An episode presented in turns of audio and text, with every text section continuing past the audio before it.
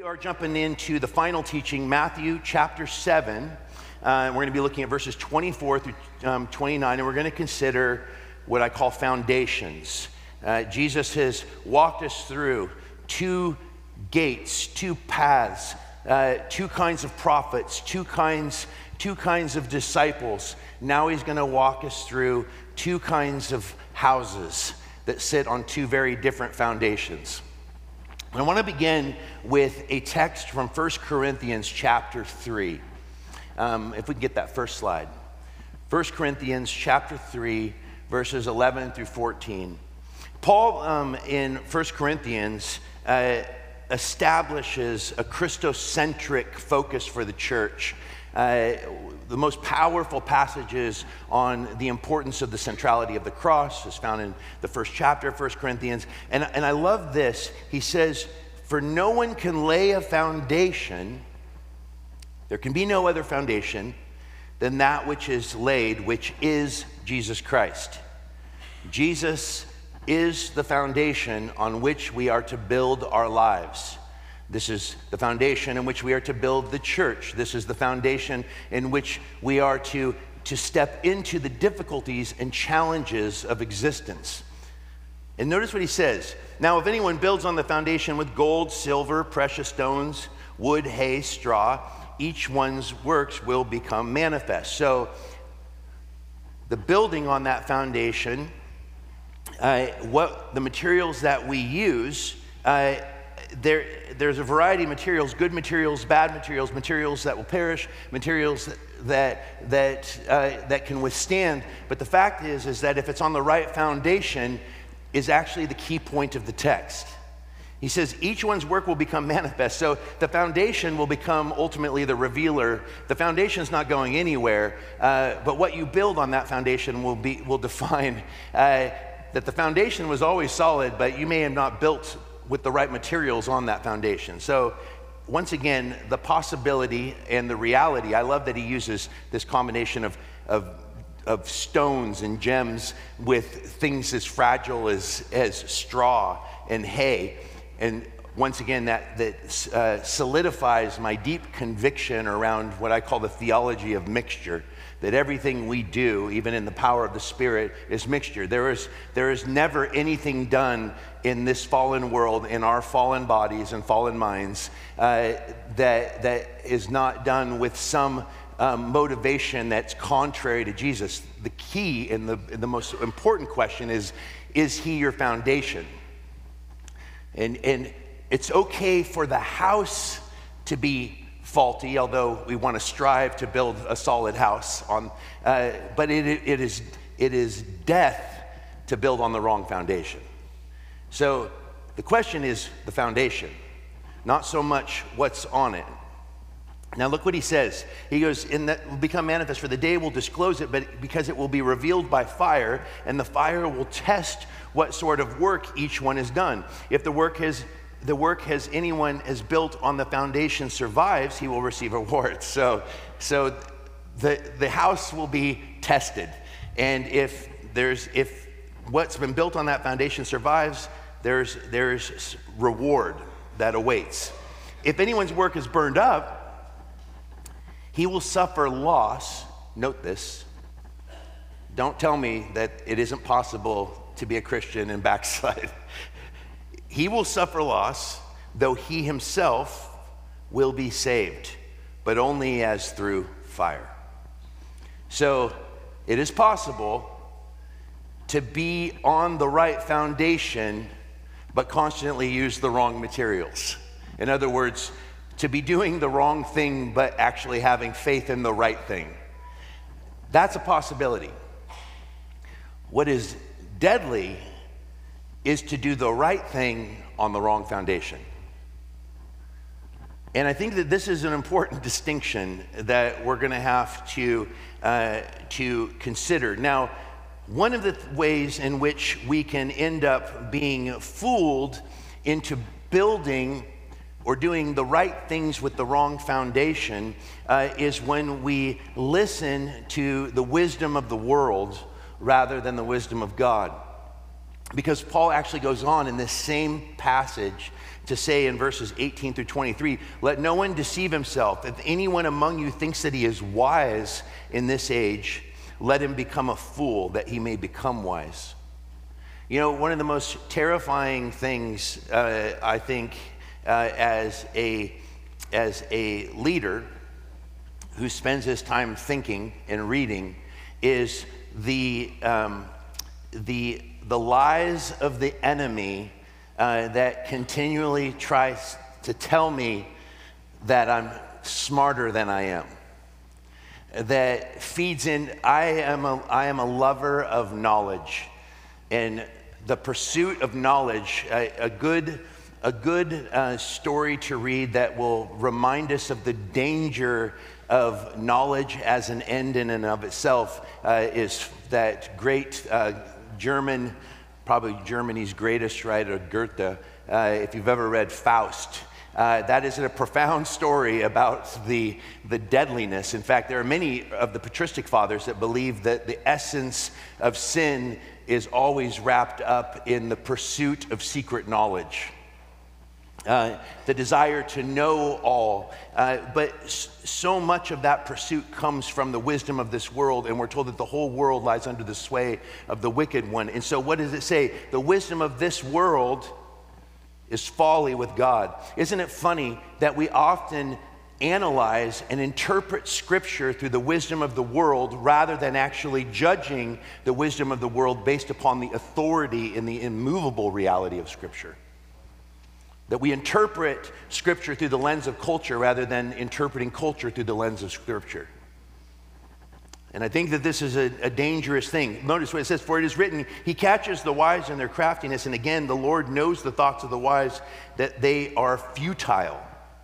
So let no one boast in men, for all things are yours, whether Paul or Apollos or Cephas or the word of life or death or the present or the future, all are yours, and you are Christ, and Christ is God's. Now, I want to just state one of the things that Paul is saying here, um, and this was a common problem, is that people were basically breaking into different teams. I'm Team Paul. I'm Team, I'm Team Apollos. And he's like, We are just servants of Jesus.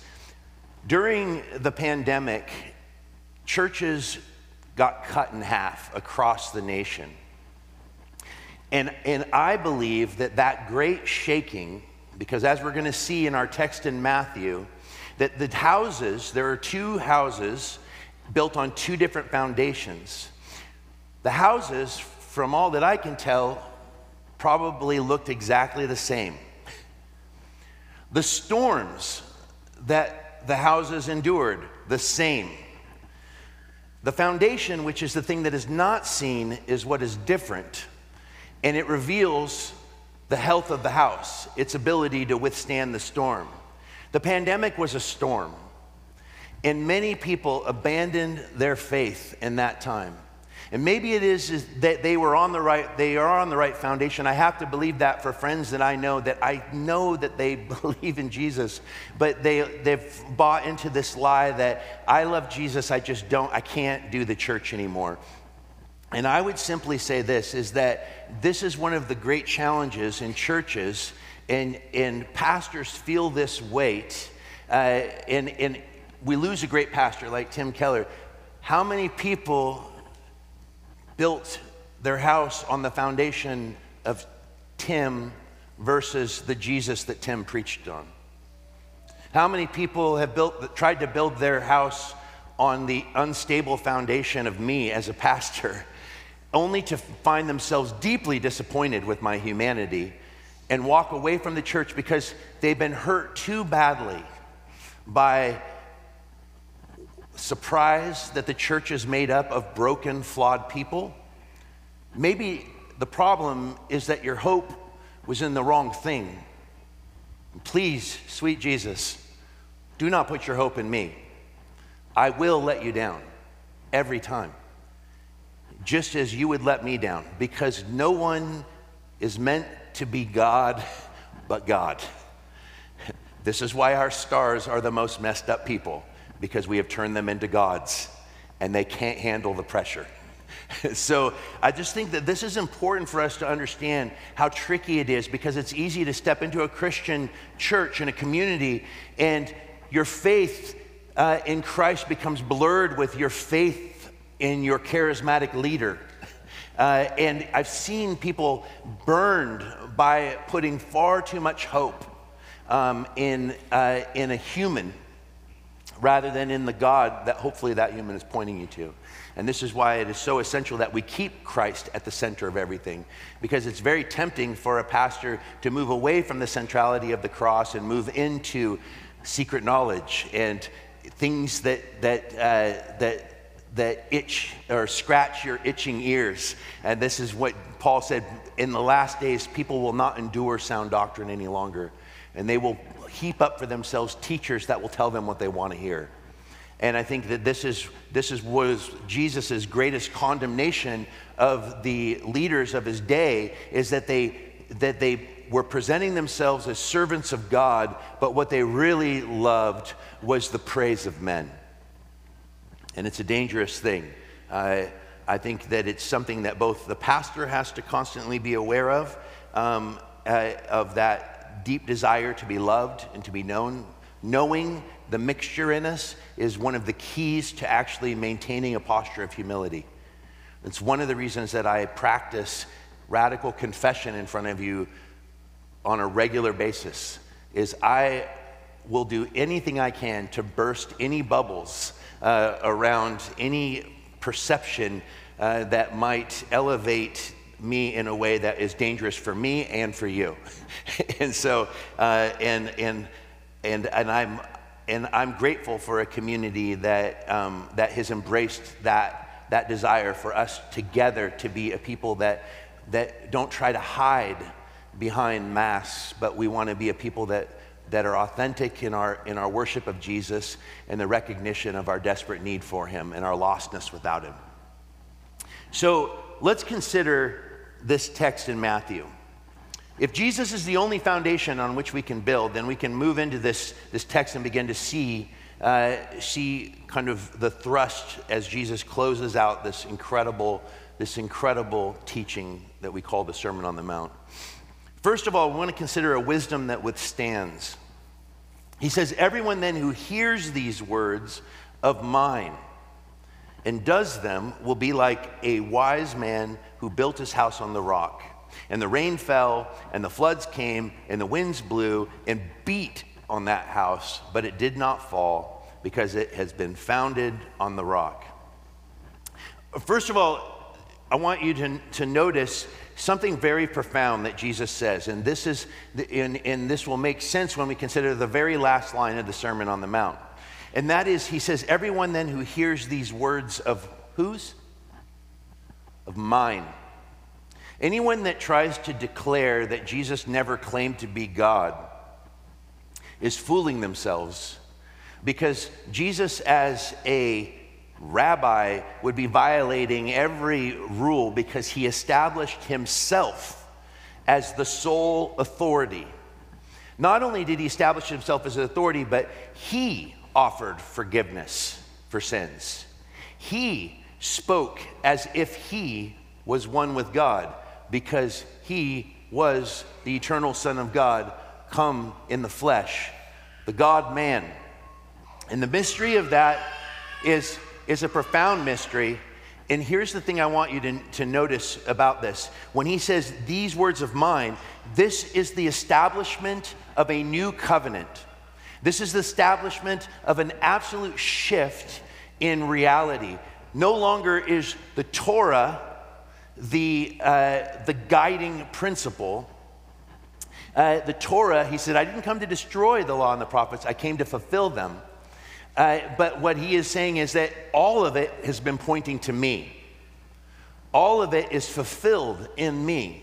And this is why in the book of Hebrews, the powerful opening passage gives us something that is so important for us to understand and why it is that we as a church must maintain a central focus on the person of Jesus. Now, it's not that the Father or the Holy Spirit don't matter because there is one God revealed in three persons. But why is Jesus the central focus of worship? And I think this even will play into our conversation tonight is that is understanding distinctions and roles. Equality in God, but there are different roles. There is no other name under heaven by which one can be saved rather than the name. You're not saved by the name of the Holy Spirit, although the Holy Spirit is the one who regenerates you. The Holy Spirit, though's primary focus is to point you to Jesus. What did the Father say of Jesus? This is my beloved Son in whom I'm well pleased. Listen to him. In other words, Jesus is the representative man. He has taken the place of Moses. He is the one who stands in the gap. He is the great connection uh, between God and humanity because he is God and man. God come down into our lives, into our brokenness, into our reality. And this is why it says in Hebrews God at various times has spoken to us through the prophets and through the scriptures, but in these last days, he has spoken to us in Son. That's actually direct translation. If you have your Bible, it says he has spoken to us in his son. It's actually it's actually not what it says. It says he has spoken to us in son. There, it's, it, it doesn't grammatically make sense because the son himself, his person, is the message. And the message is the son. In other words, everything, as I've said over the years, everything that God desires to say has been said and continues to be said in Jesus. Jesus is the final word. This is why we say he is the way, the truth, and the life. No one comes to the Father but through him. He is the gate. The narrowness of our message is what opens us up to the vastness of our God. And so when Jesus says, anyone who hears these words of mine and does them. These words that he has spoken has called us into a reality that, that is, is challenging for us now. So, what, so now I gotta, I gotta do everything that he said in the Sermon on the Mount. Yes, but what has he continued to say?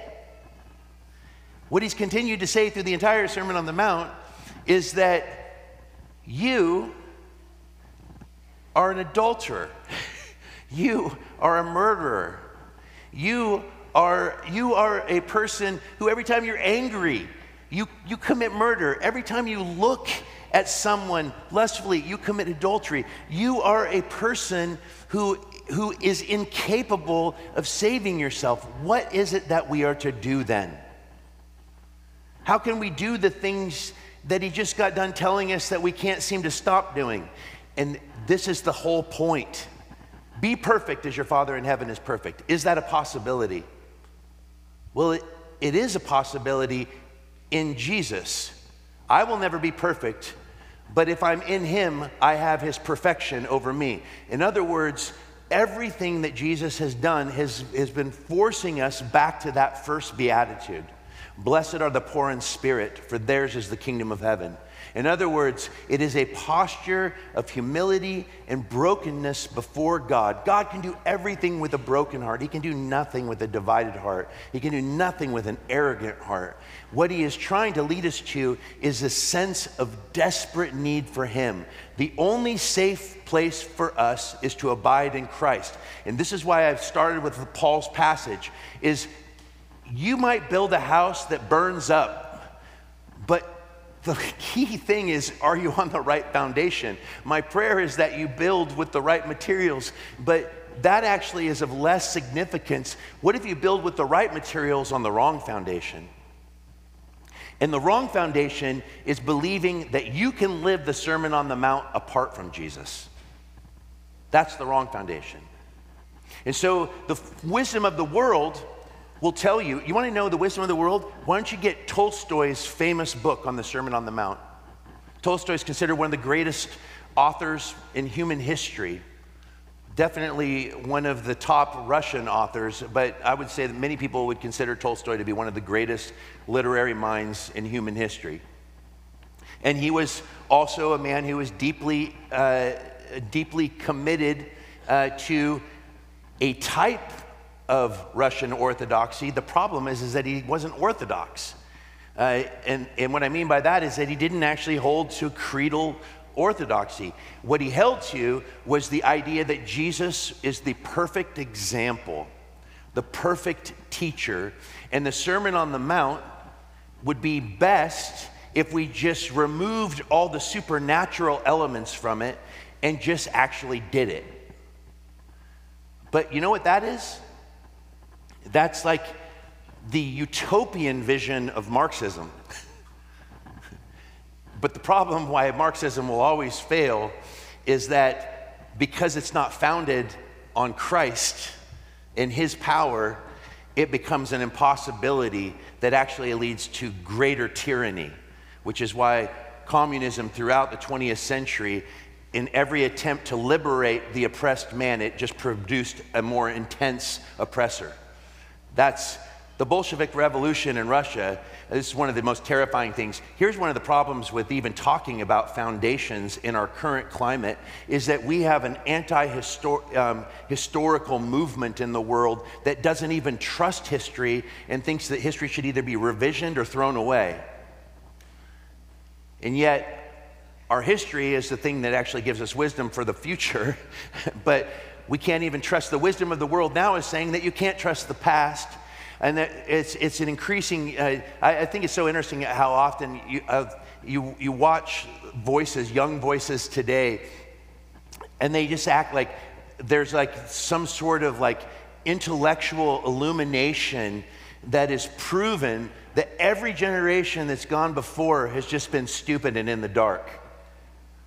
Like what was considered the great generation that fought in World War I and World War II, they, they're, they were just ignorant and probably racist. Uh, we just, just toss it aside. Like, like my wife's great grandfather. I mean, this, what a, what a silly man. A, a man that leaves his house at 13 years old in England uh, because his father died and goes straight to the shipyard and gets on the first ship he finds and sails across the ocean.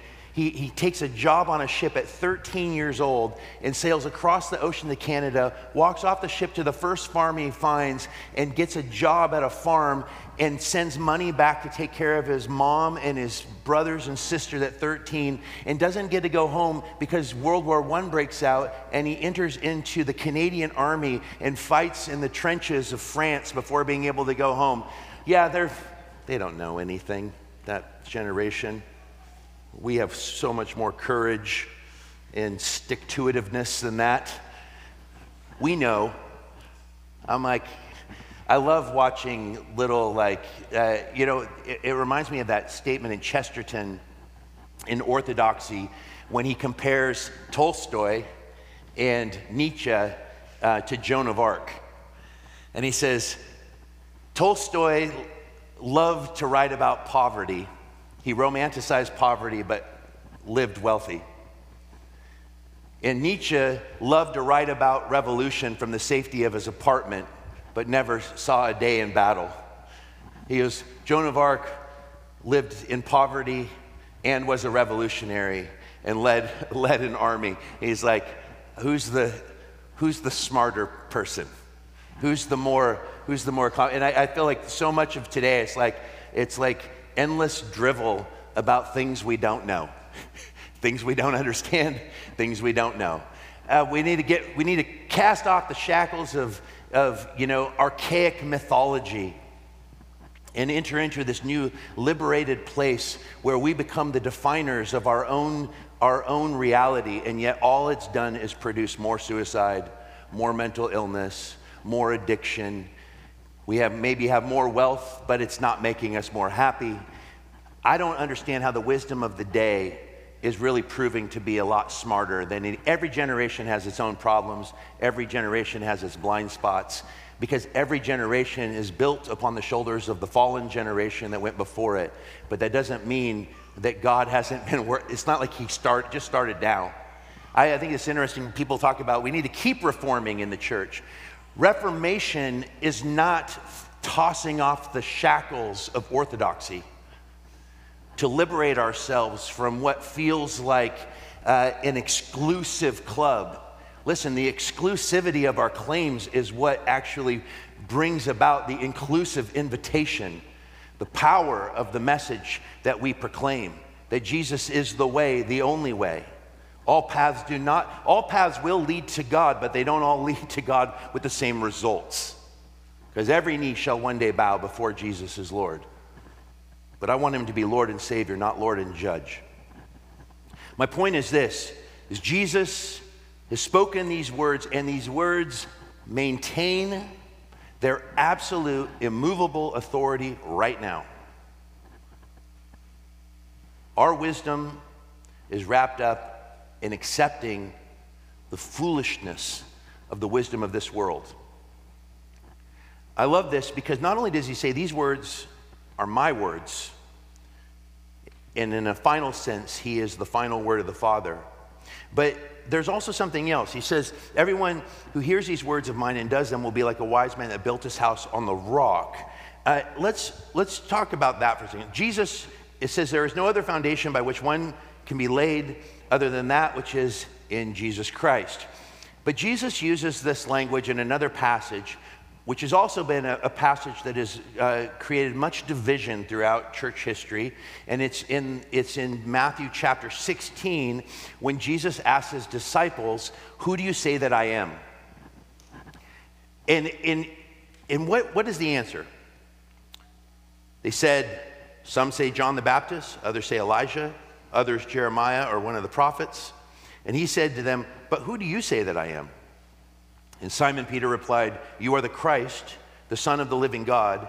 And Jesus answered him, Blessed are you, Simon Bar Jonah, for flesh and blood has not revealed this to you, but my Father who is in heaven. And I tell you, you are Peter, and on this rock I will build my church and the gates of hell shall not prevail against it.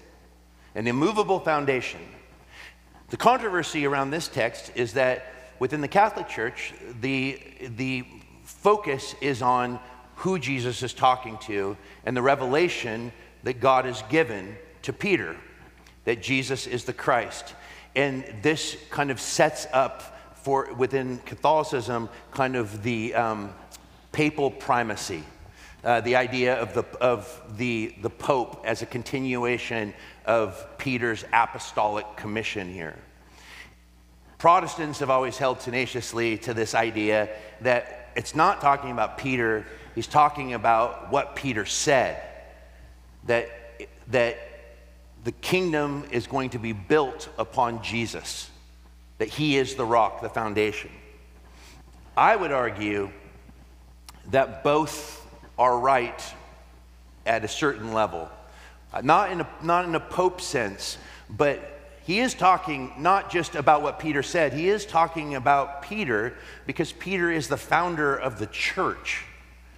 Jesus is the foundation of the church, but Peter was used. And what I would argue is that there is a there is a foundation that is being talked about here that goes beyond just simply Jesus is Lord, but it is the fact that Jesus established the church as the means by which his lordship would be experienced in the world.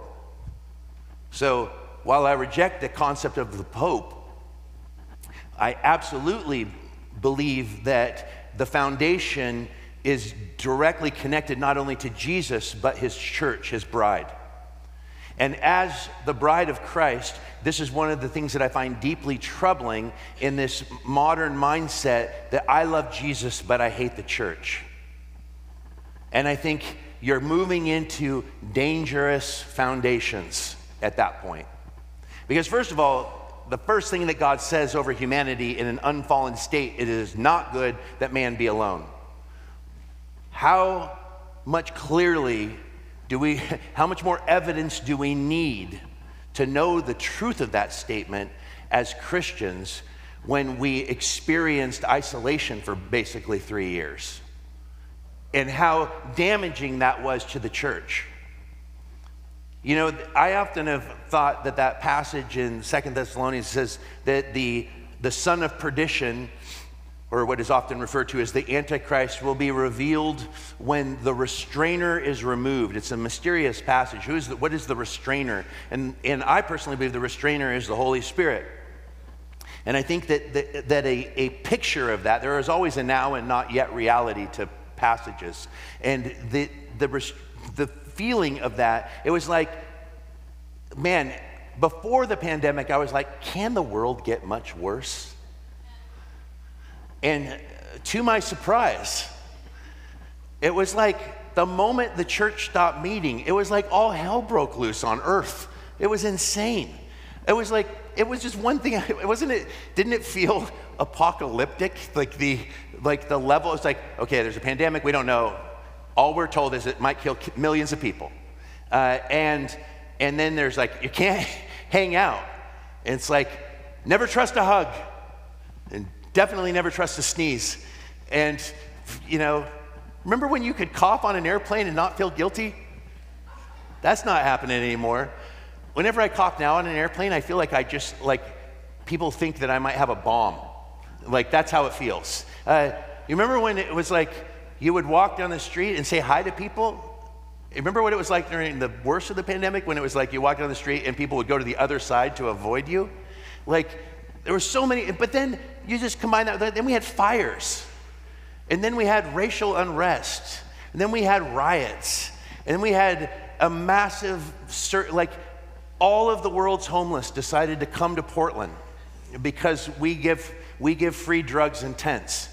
Uh, and all logic is just turned upside down on its head. And everyone turns to social media to receive their news now. And it was just like the most insane in the polarization within the country. All of these things, it was like political unrest, social unrest, pandemic unrest. I mean, it was like everything happened. And it's like, and the only common denominator that I could come up with is that the church has been taken out of the picture in a certain, in a certain way. And, and, and we felt it, the weight of that. Jesus is the foundation, but he has established that that foundation is to be experienced in the context of his bride.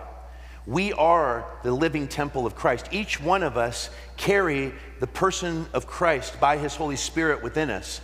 We are in Christ and Christ is in us by the Spirit. But it is when two or more gather in my name that there is power.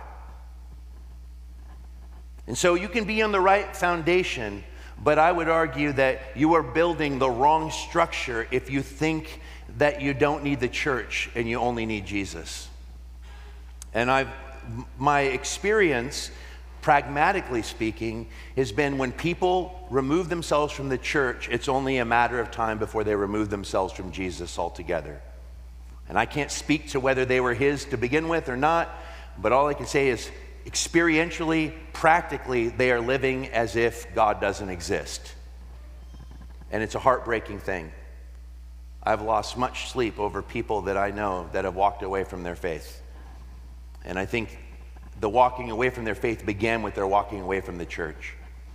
And, and I think it's a, it's a deeply troubling reality. And the idea that, well, the church is the church is filled with flawed, the church is a hospital for the sick. What did you expect? It's not supposed to be a, like a, a mausoleum for saints, it's a hospital for the sick. Jesus said, I didn't come to save those, who, I didn't come to fix those who are already well. He's being facetious because there is none that are well. He says, I came for the sick, I came for the broken. It, when, the, when the bridegroom invites people to the wedding and, and none of the guests want to come, he says, Go into the byways and highways and find the most broken people and bring them in. This is what the church is for. It's a place where sick people can find healing and hope, that they can begin to build once again on the right kind of foundation. So, the foundation that holds, what I love the other final point I'll make on this particular passage is that he points out that those that build on the right foundation, I think there's often this idea that if I get right with Jesus, and this is why people actually walk away from Jesus because they have faulty theology, they don't understand the nature of the foundation, and so they think if I'm if I'm in Jesus, then there will be no storms. There will be no trials. That if I give my life to Jesus, does, does pain and suffering dissipate. I, how many Christians like, I've gotten sick and I can't, if Jesus doesn't heal me, I can't believe in him anymore. I've lost, I've lost my hope in him because I've lost my job or I lost my, I lost my marriage or maybe I, I lost, I lost a family member. I, what, but loss seems to create one of two results an either deepening of the faith or an abandonment of it. It's why Hebrews, one of the primary focuses of the book of Hebrews, is to again and again say, listen, tribulation is coming, it's here. Don't walk away. Don't abandon the only hope that you have. If you walk away from the cross, what is there is no forgiveness of sins apart from the cross. There is no hope apart from Jesus. You're fearful for the loss of your the possible loss of your physical life, but eternal life is more significant than the blip that we call this momentary life. Now, don't get me wrong, the natural instinct to survive is a powerful one. And there are many people, I can't say that, you know, we always say that we would do things differently if we had lived back then. I can't imagine holding on tenaciously to my faith in Jesus um, at the expense of my family being fed to wild animals in the Colosseum. I, there's no way that I could ever speak intelligently about whether I could stand it. My gut tells me there's not a chance I would do it. That I would be casting myself in absolute dependence upon that my salvation is based upon what Jesus has done for me. Therefore, I'm going to collapse in fear right now because there is no way I'm going to watch my kids get eaten. Um, and I would have, just have to trust that I'm going to be okay ultimately. I don't have that kind of willpower. Like, I love Jesus so much that I'm willing to watch my wife and kids be murdered in front of me. And that, I, I'm pretty sure I don't have that in me. Um, but you know, hopefully it will never be, have to be tested. But that was a reality. That's what the writer of Hebrews is writing to. His, his, you, these people are going to lose their lives for their faith. And that is a reality actually in many parts of the world today. They may not be given over to the Colosseum, but it is actually punishable by death in certain Middle Eastern countries to come to faith, to put your faith in Jesus. I have friends whose pastor was murdered in Tehran by, by the police for having an underground church. It's a reality, and they are willing to lose everything for Jesus. We don't even know what suffering is. Our, for us, suffering is like, you know, like I had a, like I had a bad day. The coffee shop was out of my favorite, my favorite bean. and I know there are people in this room that have experienced real suffering. But suffering has the ability to be so grateful that we have the right foundation and there's something very profound when you come through a massive storm and realize that you're still standing. There's really, it's a profound thing. Nothing will actually strengthen your faith like the furnace of suffering. Nothing refines your faith like hurting. Nothing, there's so many things that I've experienced, and I would say the most beneficial moments in my Christian walk have been the most painful. Watching my father take his last breath going through eight months of crippling anxiety and insomnia, losing, giving up my, my career in music when it was flourishing to honor the need of my wife and kids for me to be home. Going through the pain of humiliation uh, and correction as I entered into ministry and was green and overly zealous. All of these things help shape us into the men and women that God wants us to be. And when we're on the right foundation, those when we withstand those storms, it actually strengthens and encourages, and we actually learn things about the nature of the storms and how we can reinforce ourselves and be more anchored to the foundation so that we even stand more strongly the next time the storm comes. First time a storm comes, it might take your house all the way down to the studs, but we can learn to rebuild properly when we have the right foundation. But none of it matters if the foundation's wrong. What about the foundation that fails? Matthew 7, verses 26 through 27. And everyone who hears these words of mine and does not do them will be like a foolish man who built his house on the sand, and the rain fell, and the floods came, and the winds blew and beat against that house, and it fell, and great was the fall of it. Same house, same storms, wrong foundation. You know, I, whenever I go anywhere, uh, and I don't want you to be nervous, like I'm not looking to move anywhere, but I love to look at real estate in any place I go. Like when I was in Greece, I looked at, you can buy a vacation home on the water in Greece for $300,000. And if that doesn't make you sick to your stomach, I don't know what will, especially when you live in Portland, because you know what you can get for 300,000 here. Not a lot. Uh, I'm down in Palo Verdes. I was speaking at a church in Redondo Beach, and Palo Verdes is like Eden.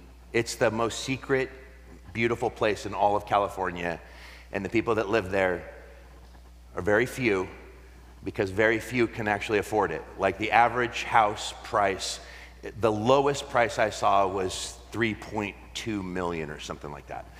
Um, and so I'm, I'm looking around and I'm like, Darcy, you're not going to believe it. I found a house on the water like in Palo Verdes Ranch, um, like literally on a bluff overlooking the ocean for 1.5 million. Now, that sounds silly because that's ridiculous as well, but 1.5 million seemed like that's a steal. Um, and I'm like, I don't understand. Look at it, it's beautiful. It's like a little cottage. It was like a little, like, like a little 20s craftsman, like on a bluff, just looking out at the ocean, like at Catalina. And I was like, this is incredible. And I'm like, I'm reading through it. I'm like, I think we can get someone to, maybe I should call my friend that took me to Keller, see if he'll buy me this house. Pastoral perk, right? I'm like, we should try to sell our house and buy this. It's a great property. And I got down to the small print and it said, um, cash only, uh, bluff is falling into the ocean. Like, literally, the house is going to be in the ocean. You're paying $1.5 million for a house that won't be there any moment. Like an earthquake, done. But even without the earthquake, it's going to fall into the ocean. There's no saving it. The foundation, so I, sure enough, I asked the real estate guy at the church that I was speaking at, and he's like, yeah, like literally that whole area is falling into the ocean. Um, and people will still pay $2.5 million for, and they don't have any architectural ways of salvaging this. Remember when they were running ads in Italy for, um, for villas for a dollar for foreign investment? You know why it was a dollar? Because this town that they were trying to save is actually built on this stone hill. And that stone hill, the hill itself that the town is built on, is actually is, is finally coming apart just due to age. So the only way to buy one of those villas, you, yes, you can buy it for a dollar, but you're going to invest probably a million dollars with everyone else that buys, buys a dollar house to try to figure out how to shore up a mountain. Um, it's a bad foundation. I would argue a bad, a bad investment as well. That things don't last in this world is the point. And this is the wisdom of the world is we put our hopes in things that don't last and that creates a faulty foundation. I heard a powerful story um, by Charles Price, who, who was speaking on this very passage years ago when I was a brand new believer. And he said there was a building in downtown LA, um, a skyscraper, that was getting cracks in the upper floors, like 20th, 15th, 17th floor, and they couldn't figure out what was going on. They kept repairing the cracks, they kept, kept cracking, only to discover that a parking attendant had been removing bricks one by one from the parking garage and putting them into his home garden because they were loose. And he's like, well, it's a massive garage. Like, what could just, you know, four by four section of garage wall possibly do to the building? Uh, well, it destabilized the whole building. That's the point. And so Jesus is saying, listen, the house can be the same. And this is also dangerous for us, is that it, this should warn us against assuming anything about anyone. because someone can look absolutely right with God and have an absolutely wrong foundation. This is why, why works will never be the thing that saves you. The work that saves is when you work upon the right foundation. And then you have the security to know that your works might even fall down, but at least I'm on the right foundation. But if, what if you build correctly, but you don't actually base it upon Jesus? It's a problem. And this is the point of the text is that Jesus is saying, whoever hears what I have said and does it which is what is, he, what is he calling us to do? This is the work of God that you believe in him whom he has sent. In other words, the work that saves is the saving work of Christ in the dependent believer who has cast himself and his hope upon Jesus as the only foundation.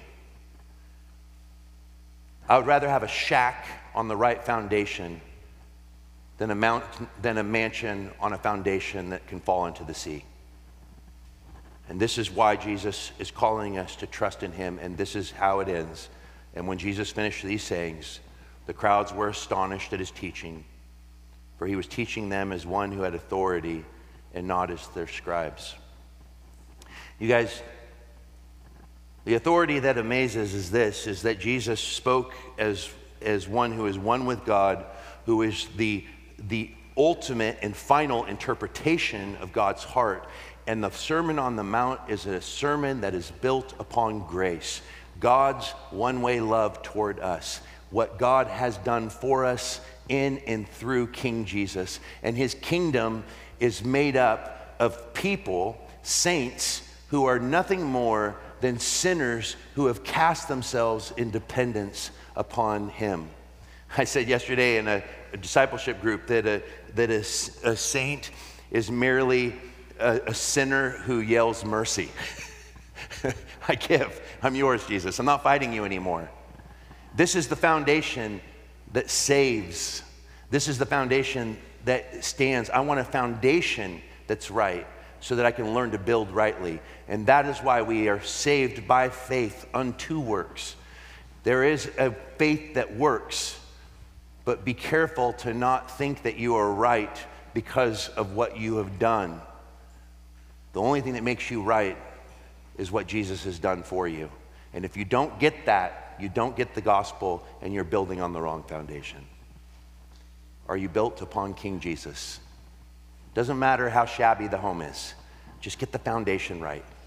We can work with the right foundation, but woe is to us to have a massive structure on a foundation that's going to collapse.